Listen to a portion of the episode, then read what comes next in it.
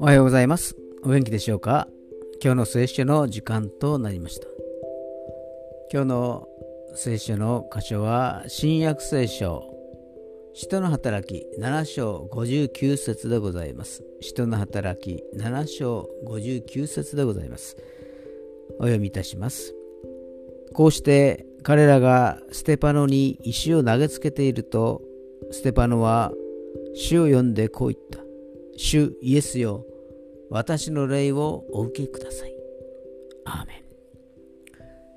ステパノの周りには多くの人々がいたことでしょう。そして彼らは憎悪の目、怒りの目、嘲笑の目で石を投げました。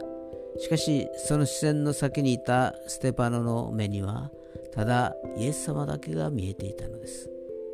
この苦しみ痛みの中にあっても死ぬ直前であっても希望なるイエス様を見続けていたのです。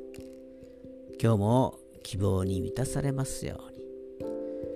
それでは今日という一日が皆さんにとって良き一日でありますように。ヨッシーでした。